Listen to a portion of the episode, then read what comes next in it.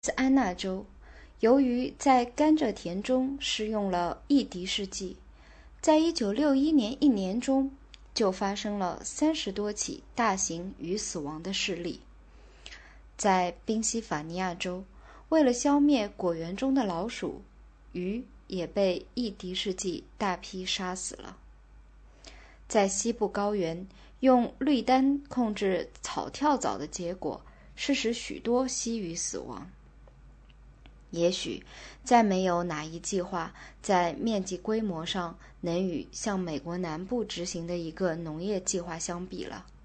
他们为了控制一种火蚁，而在几百万英亩土地上广泛地喷洒了农药，主要使用的农药是七氯，它对鱼类的毒性稍弱于 DDT。敌视剂是另一种可毒死火蚁的药品。它具有对所有水生生物强烈有害的坏名声，仅仅一敌视剂和毒杀酚就已给鱼类造成很大危险了。在对火蚁分布区进行控制的每个地方，不论是使用漆氯还是敌视剂，都报告说给水生生物带来了灾难性影响。只要摘录出不多的几句话，就可以得知。这些由专门研究危害的生物学家们写出的报告中透露出的信息。德克萨斯州报告说，为了努力保护运河，水生生物损失惨重，在所有处理过的水域中都出现了死鱼，鱼死亡严重，并且持续了三个多星期。阿拉巴马州报告说。在喷药后的不几天内，大部分成年鱼都被杀死了。在维尔克斯县，在临时性水体和小支流中的鱼类已全部灭绝。在路易斯安那州，农场主抱怨着农场池塘中的损失。在一条运河上，仅在不到四分之一英里的距离内，就发现了五百条以上的死鱼，它们。漂浮在水面或躺在河岸边。在另一个教区里，死了一百五十条翻车鱼，占原有数量的四分之一。五种其他鱼类完全被消灭了。秋，在取自喷药地区池塘中的鱼体内含有七氯残毒和一种次生的化学物质——氧化七氯。这些鱼中。包括有翻车鱼和鲈鱼，当然，翻车鱼和鲈鱼都是钓鱼人喜爱的鱼类，并且这两种鱼也经常出现在餐桌上。而这些鱼内含的这些化学物质，被食品与药物管理局认为属于那种在人类食入短短几分钟内就会造成很大危险的物质。好多地区都报告说，鱼、青蛙和其他水中生物被杀死了。因此，美国鱼类学家和爬行类学家协会，这是一个专门研究鱼、爬虫和两栖动物的很有权威的科学组织，于1958年通过了一项决议。他呼吁农业部及其在各州的办事机构。在不可挽回的损害造成之前，应终止七氯、敌视剂及此类毒剂的空中喷洒。该协会呼吁要注意生活在美国东南部的种类繁多的鱼类和其他生物，其中包括那些世界其他地方未曾出现过的种类。该协会警告说，这些动物中有许多种类。只生活在一些很小的区域内，因而会迅速的被彻底消灭。用于消灭棉花昆虫的杀虫剂也沉重的打击了南部各州的鱼类。一九五零年夏季，阿拉巴马州北部产棉区遭灾。在这一年之前，为了控制棉铃象鼻虫，一直在十分有节制的。使用着有机杀虫剂，但由于一连几个冬天都很暖和，于是，在一九五零年出现了大量的象鼻虫。因此，约有百分之八十到百分之九十五的农夫，在本地掮客商的鼓动下，转向求助于杀虫剂。这些农夫最普遍使用的化学药物是毒杀酚，这是一种对鱼类有最强烈杀伤力的药物。这一年夏天的雨水丰沛而又集中，雨水将这些化学药物冲进了河里，而农夫为克服这一情况，就更多的向田地里撒药。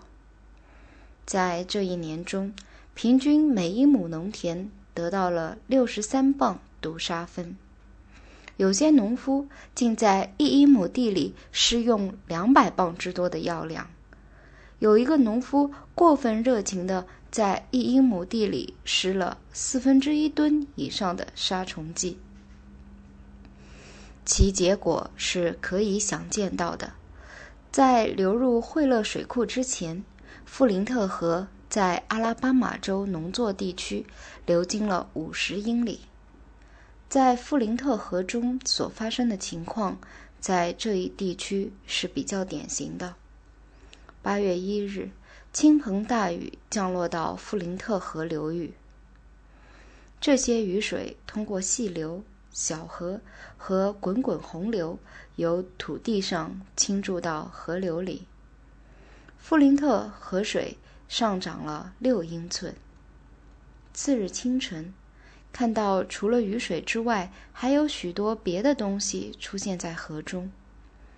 鱼在附近水面上盲目的兜着圈子浮游，有时一条鱼会自己从水里向岸边跳，可以很容易的捕捉到它们。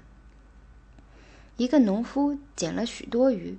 并把它们放进了泉水补给的水池中，在那儿，在清洁的水中，一些鱼苏醒过来了；而在河流中，死鱼终日的顺水漂浮而下。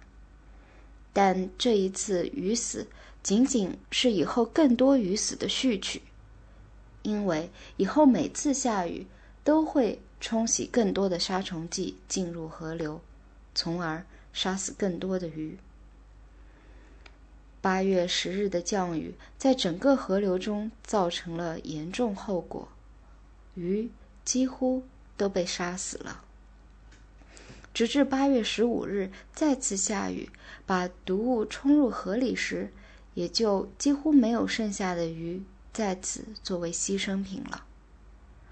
不过，关于这种化学物质造成死亡的证据。是通过将实验金鱼笼放入河流后才得到的。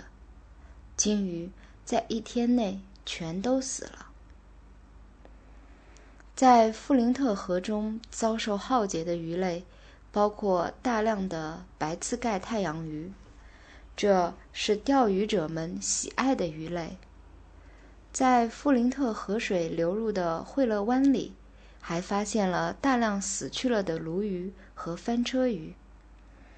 这些水体中所有的杂鱼、鲤、水牛鱼、骨鱼、沙囊腹和鲶鱼等都被消灭了。